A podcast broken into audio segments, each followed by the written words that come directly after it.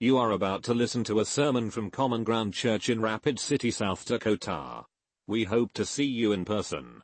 For more information, visit commongroundcma.org. So when we started this Friday night service, Brian and I agreed that we would preach on the same texts, Friday and Sunday. And I normally do the Fridays, but I did learn that if I do a Sunday, that means that if I listen and pay attention to Friday, I got like 2 days to change my notes. All right?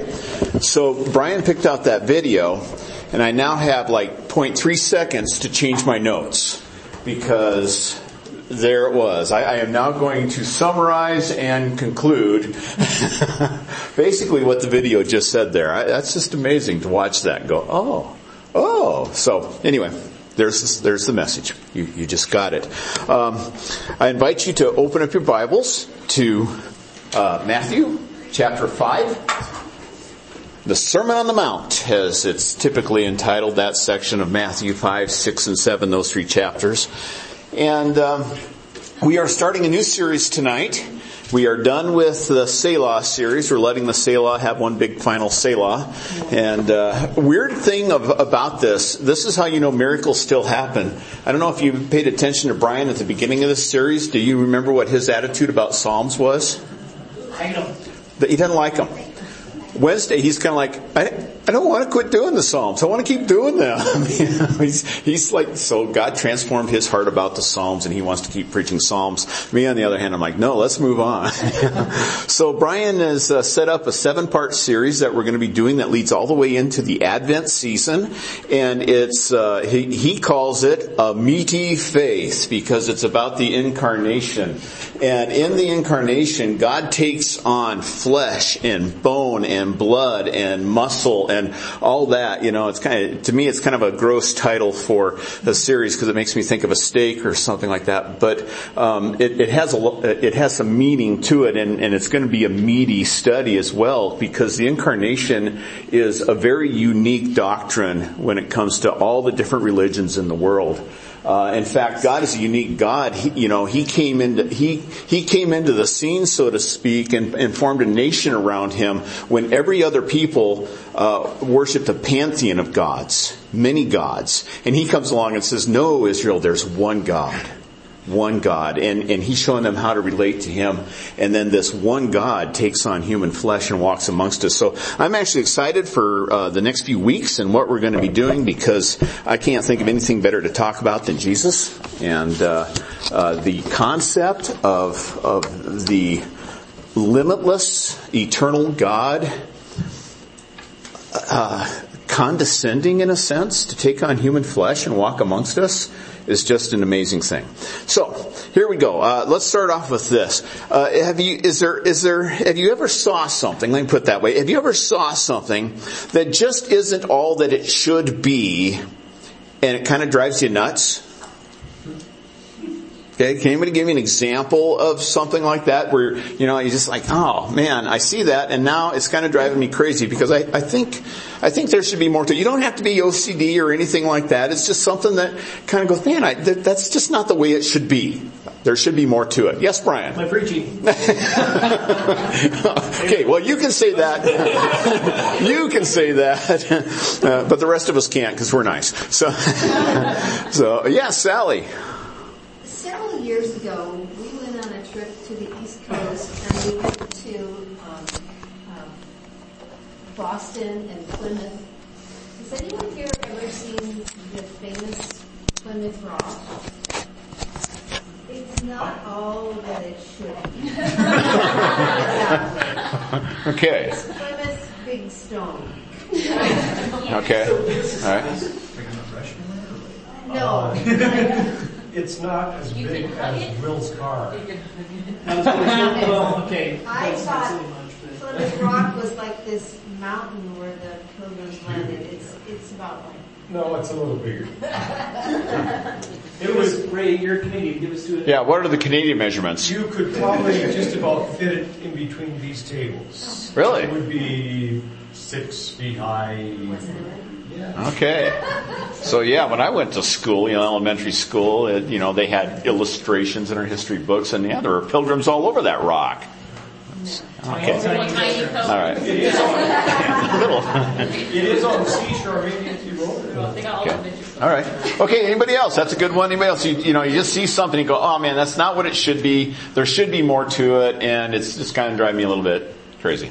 I guess going on that kind of, there's the four corners down there, which is just a big metal disc in the ground in the middle of nowhere. So we went to the four corners and took our picture, and then we find out years later that that's not even where the four corners is. It's like, where did they find out it actually is? Like 12 miles to the west of that disc or something? So we weren't actually in the four corners. Oh, okay. All right. It's just frustrating. Okay. How about, these are things that we see and there's not much we can do about it. Do you see something you think, I should do something about that? That's just not as it is. I need to do something about that. So an example for me is, and this is kind of weird because I'm not a detail guy. Right, Andy? I totally forgot that you were even in the room and we had a conversation the other night and I came to tell you about that conversation. Wow. So obviously, big details even kind of slip by me sometimes. But every Sunday, when I sit in here, I look up while the worship's going and I see the outlets.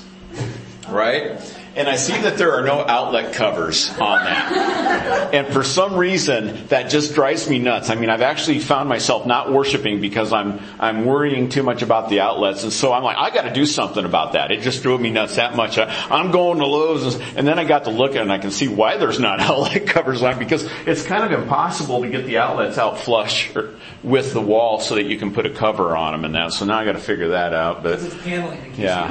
It's paneling brick. But anyway, that's kind of the thing that bugs me. I see that and I think, oh gosh, I need to do more about that or something. And here's why that probably trips a trigger in me. I used to work for a construction company, and my job at the company was, or part of my job was, is I was a painter, but my job as a painter was I was the finisher.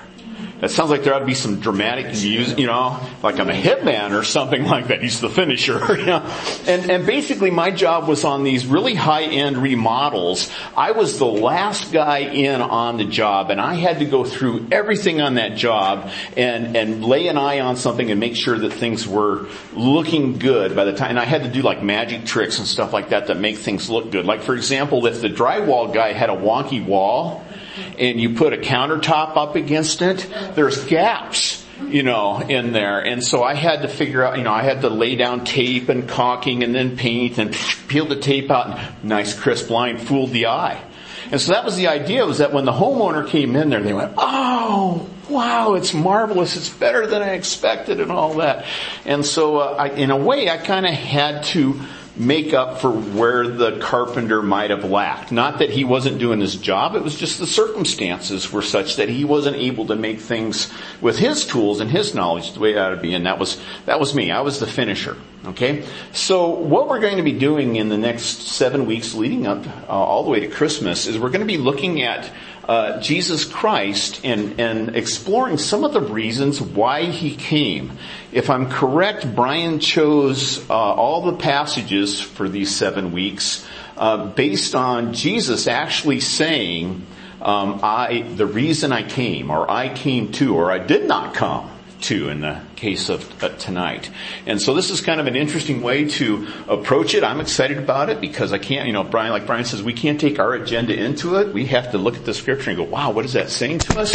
And then these guys do a video, and Brian picks that video, and I go, okay, I spent all that time preparing a sermon that they just did really well in a nice 5-minute video.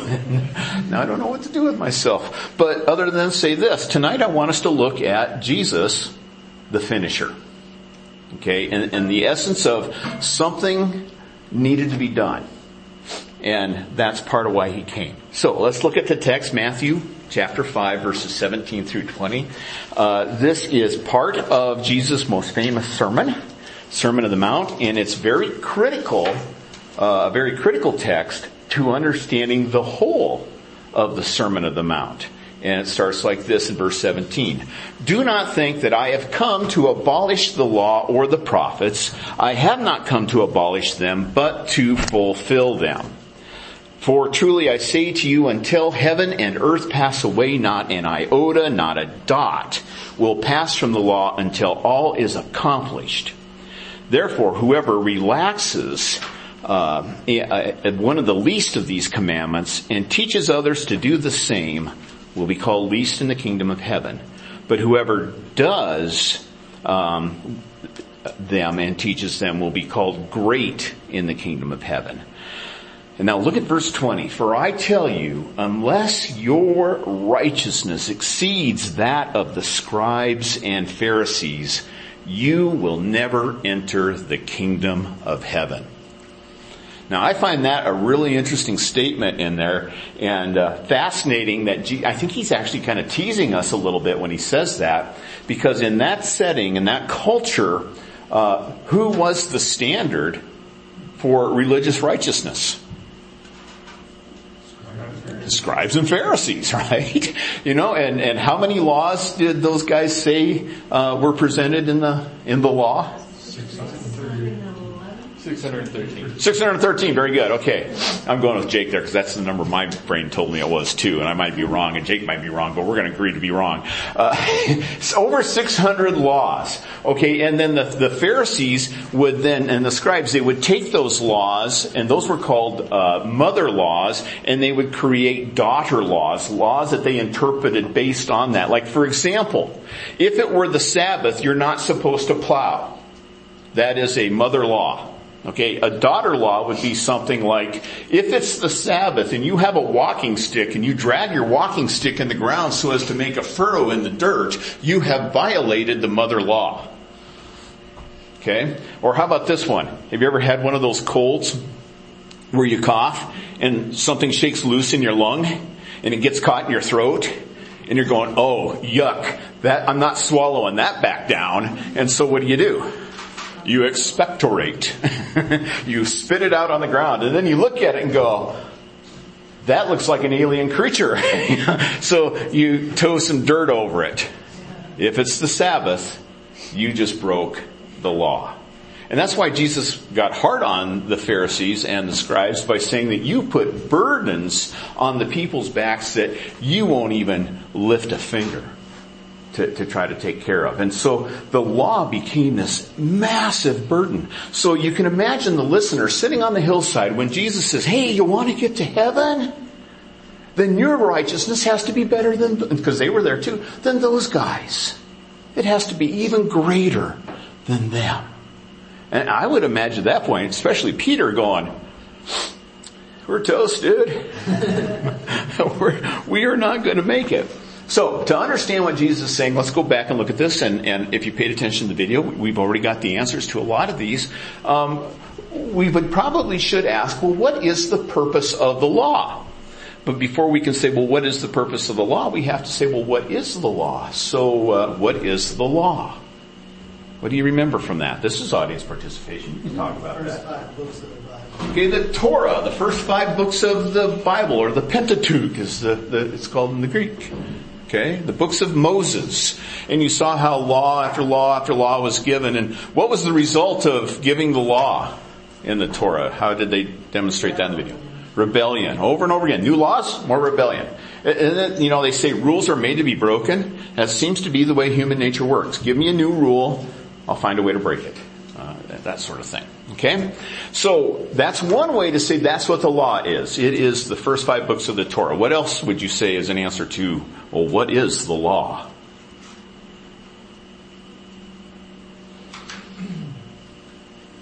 My friend Jesse Perrigo always says the law is the teaching, instruction, and wisdom of the Lord.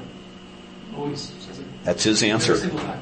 Teaching, wisdom, instruction, and Lord. Okay. Boom, boom, boom, boom. Boom, boom, boom. So, you know, and in one way that you can even interpret that answer might be it's like the whole of the Old Testament. Because you find the wisdom books in there and the teaching and the instruction. It comes all the way through the history books, the poetical books, and the prophetical books. Okay? What may be another way to interpret that word law? A measuring stick. Okay? All right. Could we might even say that sometimes in talking about the law, we're talking about traditions? Maybe things that weren't even what God originally gave, but they were things that men like the Pharisees and the scribes developed for people to adhere to and to follow. So there it is. I think one of the things that we often make a mistake in when we talk about what the law is we get this idea in our head that the law is some sort of moral code of conduct that man is required to follow. Okay? And that's what the Pharisees were doing. They were increasing the code of conduct, so to speak, saying, look, if you keep all of these commandments, then you will be righteous. And then Jesus goes and says, well, guess what? You have to be even better than all of that. Your righteousness has to be greater than that or different than that, or you're not ever going to enter the kingdom of heaven. Let me explain a couple of words that were in the text that we just read. For example, the word abolish. Do not think that I came to abolish. Katalo is the Greek word, and it means to dissolve or to overthrow. All right. Now Jesus is answering some accusations that were made against him. There were some that believed that Jesus was just completely sweeping the law under the rug, and it was grace, grace, grace, and nothing but grace. And the law doesn't matter, the law is not important, and all that kind of thing. And that creates a tension for you and I as believers, because, how do we as Christians deal with the law? Okay? If we're saved by grace and all that, then what is the purpose of the law that we have to explore? And I think this text helps us to look at that. Now he says, I didn't come to sweep them away. I didn't come to throw them under the rug or that kind of thing. I'm not a libertine or that sort of thing, but he says, I came to fulfill them. And we're going to look at that word in a minute here. And that's a Greek word called pleroo is how it's pronounced. And we're going to talk about what that means in a minute. But look at verse 18 right at the end of that one, because he uses another word, at least in the English Standard Version, that's pretty similar to fulfill. I have the word accomplished, till all is accomplished. And I checked to make sure that they weren't the same Greek word translated into two different English words, because that sometimes happens in our English translations. But they are. They're two different words completely. And this word is really interesting. Jesus says that, until heaven and earth pass away, that not even the smallest little punctuation mark in the Bible or from the law is going to pass away until everything is accomplished. And the meaning behind that word is to be born anew. Jesus is, remember what they said that was the solution for mankind? It wasn't following the law. What did the Old Testament prophets say that man needed? Heart change. Heart change, a new heart. We need to be born anew. I mean, that's kind of a catchphrase in Christianity, being born again. I never understood born again Christian, because how can you be one without being the other? It's kind of redundant. But that's what Christ is saying here. He says, I'm coming to do something completely different with the law, and everything's going to be made new. That's what he means when he says it's all going to be accomplished. And it's a sense of a great finishing that happens. And then he says, if someone relaxes any of these, even the least of these commandments, here's where we know that Jesus says, look, the law is still important, because he's basically saying, don't even relax the least of them. And the word relax in there is kind of the idea of untying somebody's boat from the dock and letting it go adrift. So he says, don't do that with the law. Don't untie the law from its dock and let it go adrift, because you'll be the least in heaven if you do that. He says, but if you do them, and that the Greek word behind that is to just live in accordance with them and teach others the same, then you're going to be great in heaven. And then he gives us that great impossible statement. This is impossible. Be greater than the Pharisees and scribes in their righteousness, or you won't see the kingdom of heaven. All right, so let's go back to the law again. In the Old Testament, the law that was given to us in the books of Moses and following it with additions throughout the Old Testament were basically put into three divisions. Anybody know what the three divisions of Israeli law were?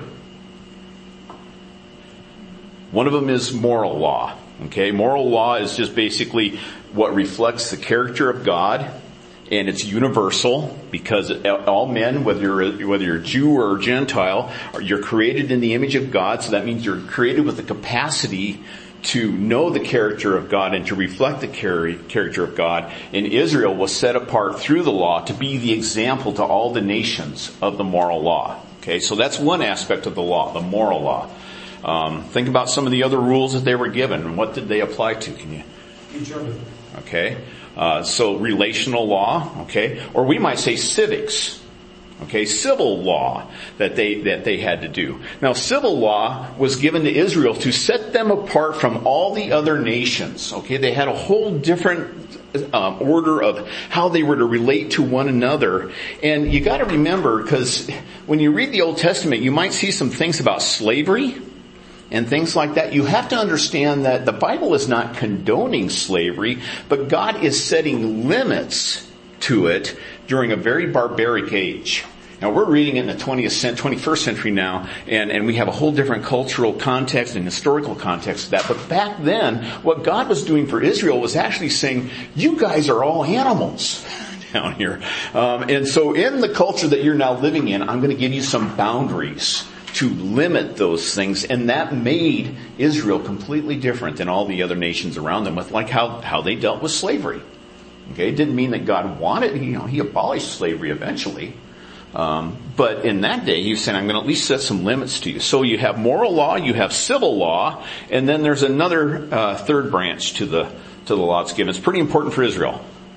Ceremonial. Okay, ceremonial and religious law. Okay, and like I said, this was the law that was given to guide Israel, into a relationship with a holy monotheistic God. Because, in that time, any priest could make up any rule he wanted to how to worship God. Okay? Let's say Brian and I, instead of being Christian pastors, we are priests of Zeus. Well, Brian might be a little bit more sympathetic to Hera than I am. And so his interpretation of religious law for the Greeks could be completely different than mine. And how Brian tells you to approach Zeus in atonement or something like that could be totally different than mine. But what God did is He says, look, I'm one God. I'm faithful in my character and who I am. And Israel, you need to know how you as a sinful people can approach a holy God. And so He gives religious law to them. All right? So understand those three aspects of it. This is very important that we know this, that the law was never intended to be a moral code of conduct that determined the measure of righteousness.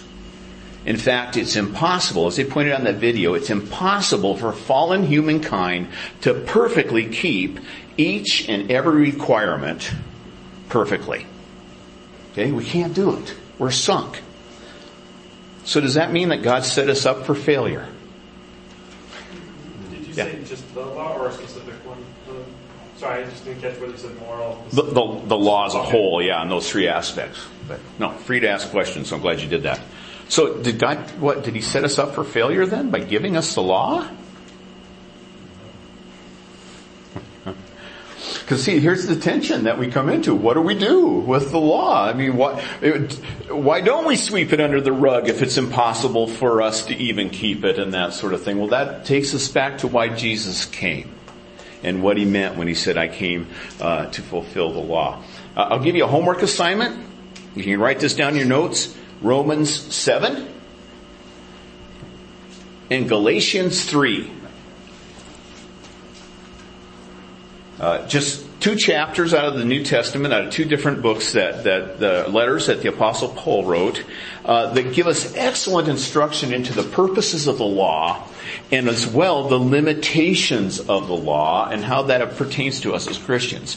In Romans 7, you're going to see Paul lay out a very good defense for why the law is good and why the law is holy.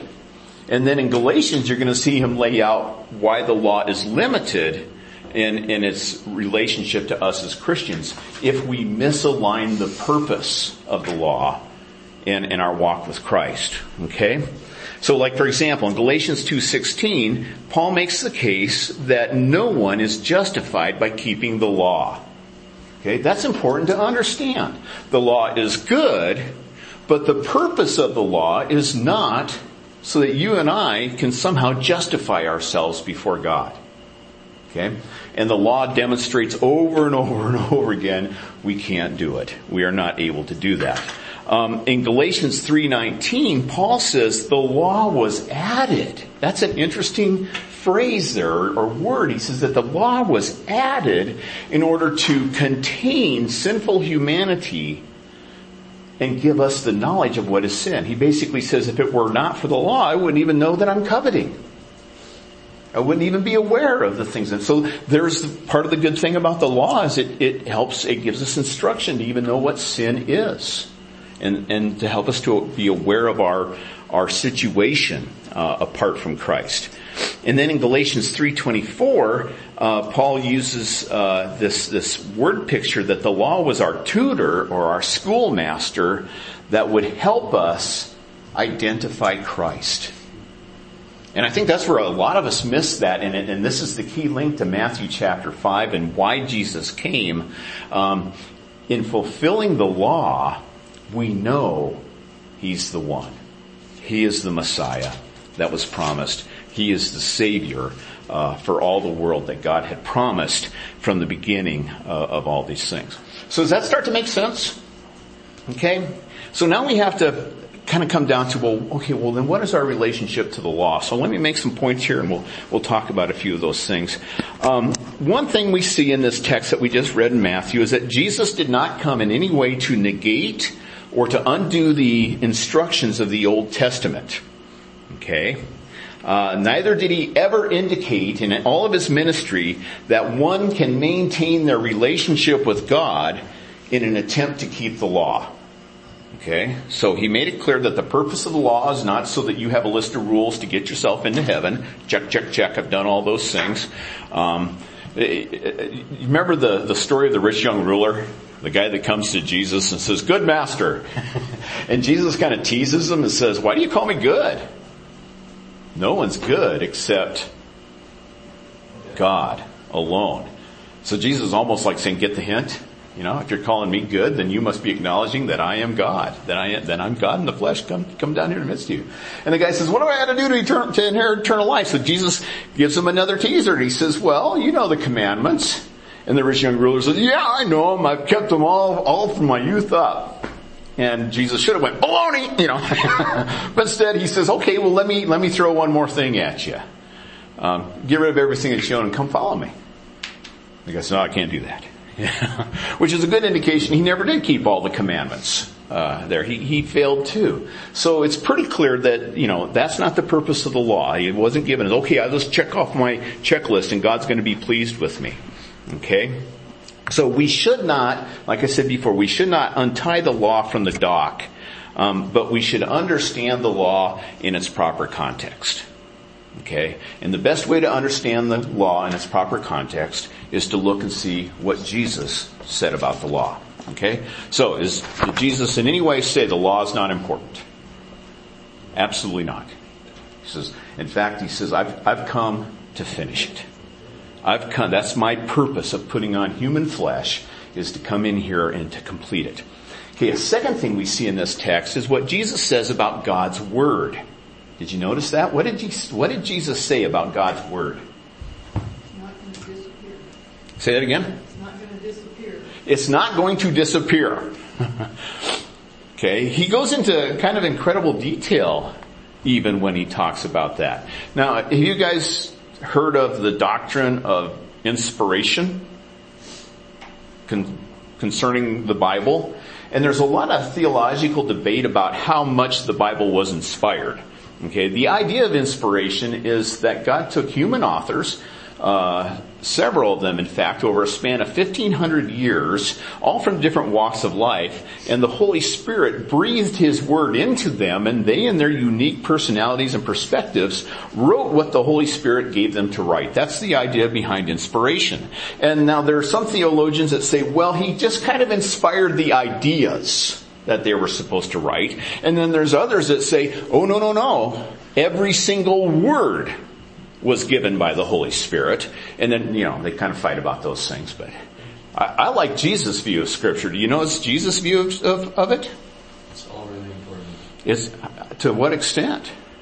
To the point where every dot, every iota Okay. Yeah, every dot and every iota. What Jesus is referring to that, if you ever look at the Hebrew alphabet and language, there's these tiny little marks that will differentiate. They have a whole different form of punctuation than we do in English. But they'll use those things to differentiate some things. Jesus says that the Bible is inspired to the point of its punctuation. And how that gets me is, do I have that high of a view of Scripture? Do I value Scripture that much? One of the reasons we talk about this being a meaty faith, it's not just about Jesus coming in flesh and blood. It's about how do we flesh out our beliefs.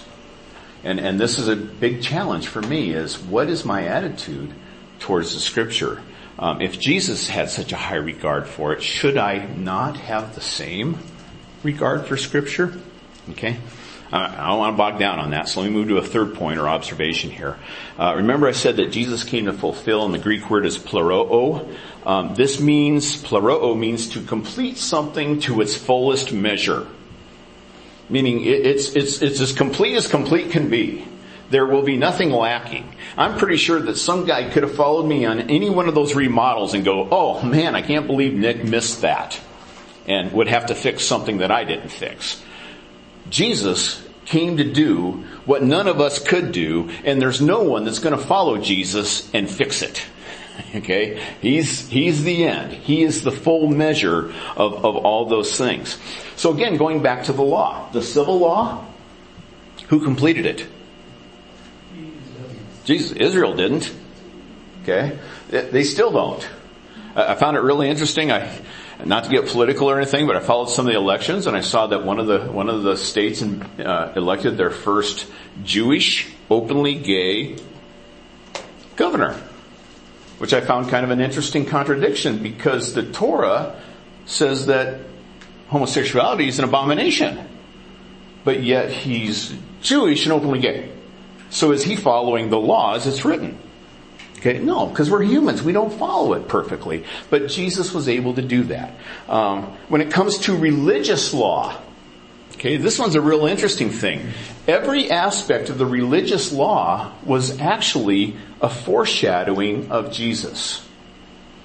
How sinful men were to approach a holy God was all to be fulfilled in Jesus Christ.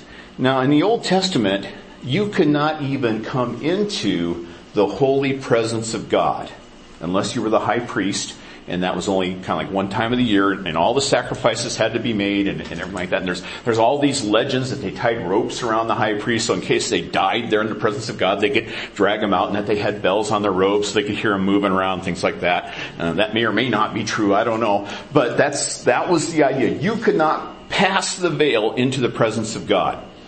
What happened when Jesus died on the cross? The veil was torn from the top to the bottom. And it's humanly impossible to tear that veil. I mean, the fabric is basically the width of my hand, and especially from the top all the way down to the bottom. Suddenly the Holy of Holies was fully accessible to those priests. Could you imagine being one of those priests when that happened? And having the, look, don't, I don't know what to do, kind of thing. But that's an amazing thing. And basically, if you read the book of Hebrews, that lays out the case that Jesus is the new covenant. He's the fulfiller of the new covenant, and he is the completeness of the new covenant, and the new covenant completes the old covenant so that it's no longer necessary. Isn't that great to know that on Sunday you don't have to bring a goat? Huh? Yeah.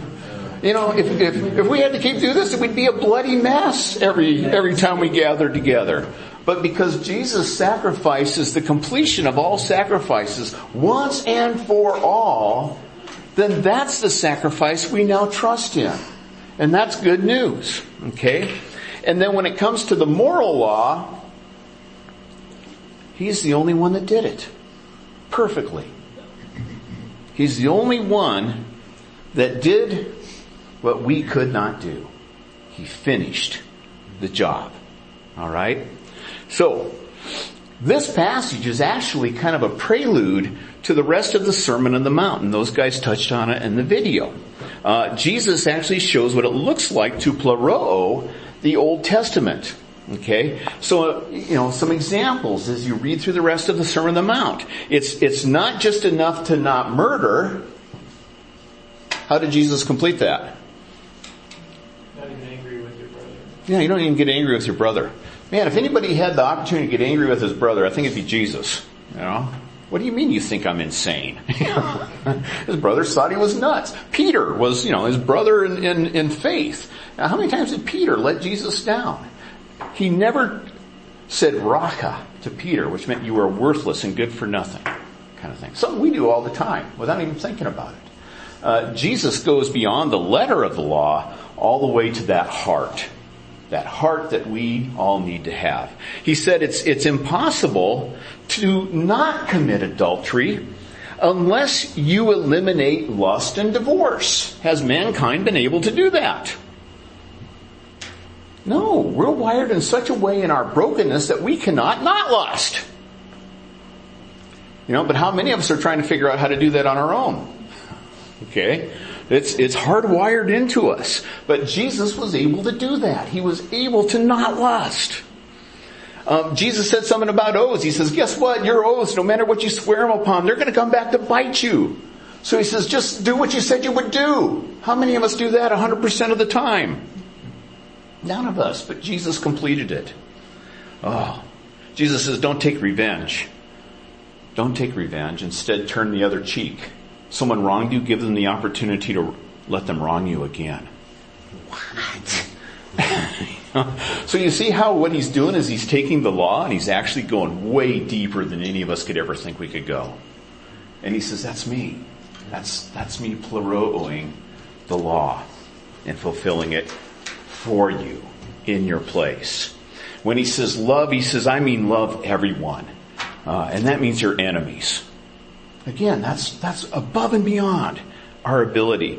He goes into even how to worship. He talks about praying. He talks about fasting. He talks about giving. He says, do those things. He says, but don't do them expecting you're going to earn something in doing them. He says, just do that out of a simple, faithful heart to God. Again, I'm not wired for that. But Jesus, being God in human flesh, is. He's the only one that could complete the law. Why is that important? Why is that relevant? That Jesus had to complete the law. Because our fate would be sealed otherwise. Okay, our fate would be sealed how? We all fall short of the glory of God. Okay, we're doomed. Okay? We would all be stamped with doom on our foreheads had Christ not done that, had he not come to stand in our place and to do all those things. It's really interesting because, I don't know about you, but as a Christian I find myself sympathizing with the Pharisees. I used to hate them. They used to be the biggest bunch of villains I could ever find. Oh man, I could beat up a Pharisee verbally in no time. But now the older I get, the more I realize how much of a Pharisee I am. Because on any given day, you can catch me, trying to earn something from God. By thinking somehow it's up to me. I've got to do this, or that so that I can earn what he's already given to me. Isn't that perverse? But we do that, don't we? That's the trap we've fallen into ever since Adam and Eve ate of that tree. We all want to have the knowledge of good and evil in ourselves and be in control of that. So I would invite you to continue reading the Sermon on the Mount sometime and see how Jesus' teachings here on the law completely dismantled the Pharisee systemized righteousness. And I'll call that religiosity. Okay? Jesus totally dismantles religiosity. I didn't say religion. Religiosity. This idea that somehow I can develop a system of righteousness that is going to make God say, okay, I'm okay with him. They're good, check, let them in, that kind of thing. And then in doing that, he also sets up this great impossibility for us. So, Jesus had to take on human and flesh to do what you and I could never do. And that's to attain to a greater righteousness, a deeper righteousness than that of the scribes and the Pharisees. To have that heart that we're all lacking. And by doing that, Jesus was the one and only being sufficient to be our sacrifice for sin. To be our perfect lamb slain in our place. The final and complete pleroo sacrifice. Now, in laying down this impossibility, because as you read through the Sermon on the Mount, you're going to see this statement where he says, "Therefore, be perfect as your Father in heaven is perfect." Anybody hate that verse? And we don't like it because we think, "Oh man, how can I do that? I keep failing to keep the command." Well, you don't. You're not perfect by keeping the commandments. Jesus made that clear. So how can I be perfect as my Father in heaven is perfect? That's impossible for me. It leaves me with no choice other than I have to trust God, with whom all things are possible, through Christ, in whom we can do all things.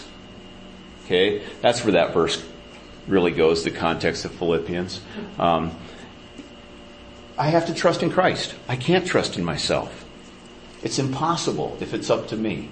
But because Christ came in the flesh to do what you and I could not do, to complete it and to finish it once and for all, no one's going to come along behind him and do it better than he did, then the impossible is completed in us through God, and not of ourselves, and not by adhering to the law, but by Christ who fulfilled the law.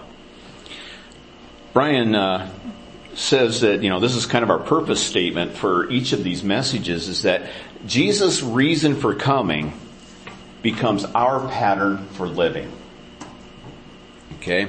So I either have a pattern where I depend upon me to keep the law, or I develop a pattern in my life where I depend upon Jesus already fulfilling the law and then following after him. Okay. So, to wrap it up, let me do it this way. In order for our righteousness to exceed the scribes and Pharisees, then what I have to do is I have to forsake any fleshly attempt to live in the character of Jesus. That means I have to crucify myself. That's what the Bible says. Crucify yourself. All right? And then I have to learn to develop my relationship with the Holy Spirit. Okay? This is where, the Holy Spirit, he's in on this too. This is why it's so vital for us to understand who Jesus is and what he did. Okay, so at Christmas you get gifts, right? Christmas really is about getting. It's not about giving. I don't know who came up with that crap, but it's about getting, because that's what the first Christmas was. Jesus came to us because God so loved us, he gave to us. So we have to learn how to be better receivers of what God has given to us. Now, we've all heard of the gifts of the Holy Spirit, right? Let's change that into the gift of the Holy Spirit. That's the great gift. Jesus says, well, I'm going to go back to heaven now so that I can give you my Spirit. And he's going to live inside you. And what's he just in there to rearrange the furniture? No. The Holy Spirit of Christ is in there so that the law can be fulfilled in us. All right? So that we can learn to walk in dependence upon him. Galatians 2, chapter 2, verses 20 through 21 are... this is kind of, I guess, you talk about life verses or something. I think this one's mine. And it's really a mystery to me. I'm trying to figure this one out, and I'm trying to realize it in my life. But it says, I have been crucified with Christ. And it's no longer I who live, but Christ lives in me. And the life which I now live in the flesh, I live by faith in the Son of God who loved me and gave himself up for me.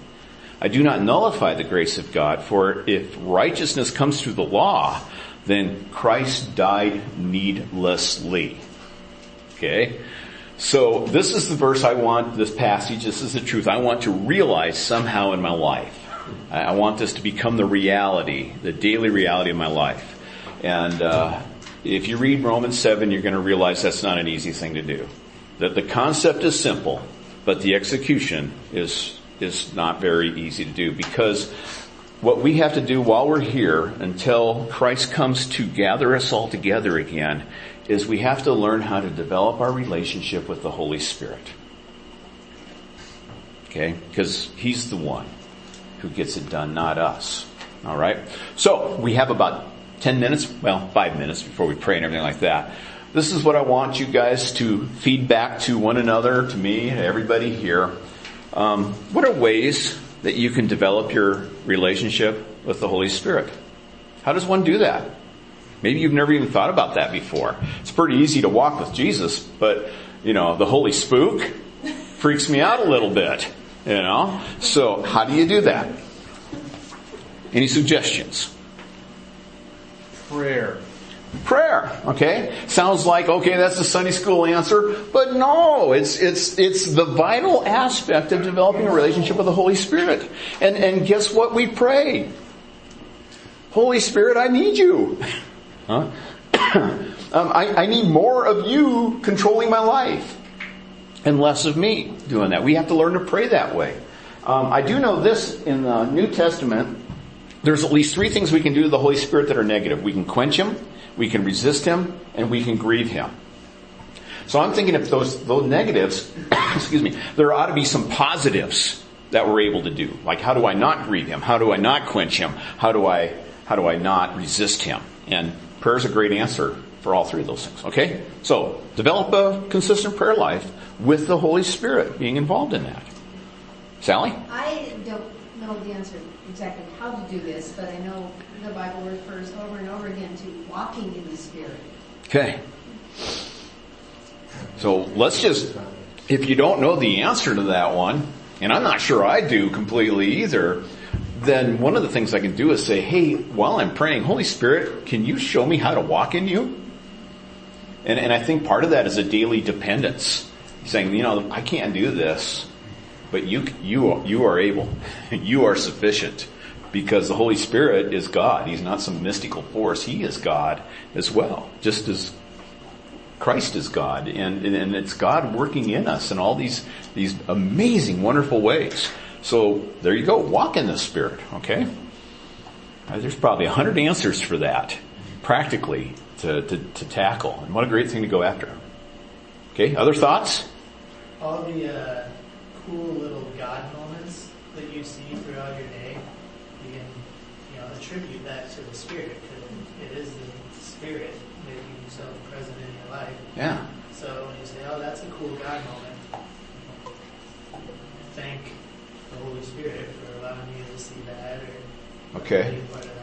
So yeah, and we talk about self-awareness, and it's a good thing to develop self-awareness, you know, so that you have a filter when you need to have a filter and things like that. But we need to develop spirit awareness, you know, the awareness that yeah, He is with me. And here's something I would encourage you to do. If you go to the Common Ground Facebook page, you'll find a link to a video to a testimony in there from Vanessa and Jesse Perrigo, two members of the church. Man, even if you don't know who those people are, go watch that testimony. It's about 20 minutes. Go watch that thing, and you will be very aware of the Spirit's presence in someone's lives. And it's amazing. Not just their lives, but in the life of churches and things like that as well. Okay? Other thoughts? How do we develop a relationship with the Holy Spirit? Yes, sir? Letting go of your dependence on, like, modern amenities. Like your phone.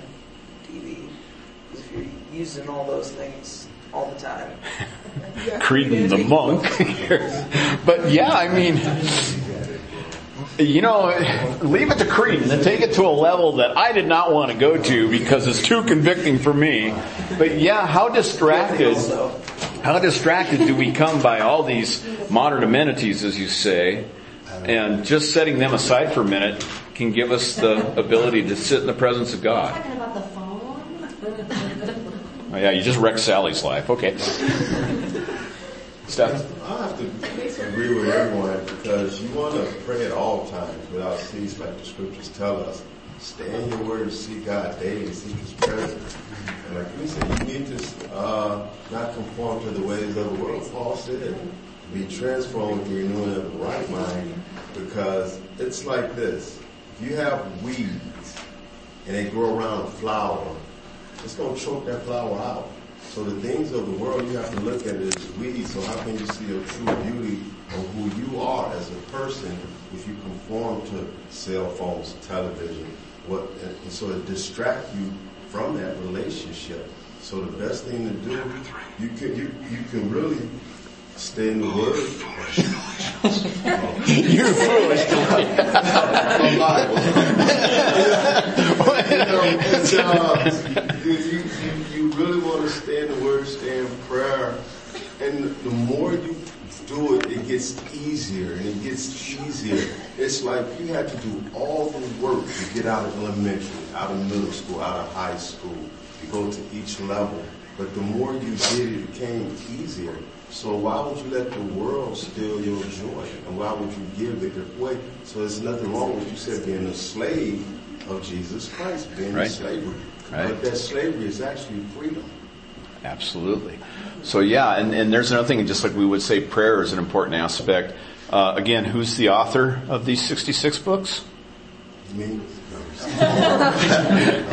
Wrong, read it. Down to the punctuation marks is the Holy Spirit. Now that's in the original language, you know, that we understand that. But, you know, this is the Spirit talking to us here. And what is this, one of the main Spirit's jobs, according to Jesus, is to disclose truth and to instruct us, to give us wisdom, that the world does not give. The Holy Spirit glorifies Jesus Christ. We need to see more of our finisher to better understand how to walk with Him, and we can do that. In every page of this book, it's possible to do that. So we have to develop, more time in that. And again, I find the phone, I can stare at my phone my phone actually tells me how often I look at it. I wish my Bible told me that. No, I don't. I don't think I could handle the truth there. Yeah. But I would hope that my Bible would say, you're looking at me more than the phone, and that's a good place to be. Okay, we're going to have to wrap up, but I do want to leave you with this thought that understanding that one of the reasons Christ came was to do what we could not do, and that's to finish and to complete, to the completeness that it could be completed, the law that was established for us. The law is not for us to somehow follow it and I'll get my ticket punched and get into heaven. The law is to lead me to Christ. The law is to reveal to me my brokenness and my need for that brand new heart. And Christ, the giver of the Holy Spirit, gives us that new heart through Him. And what an amazing journey that is, and a thing to realize. So let's pray, and we'll wrap it up here.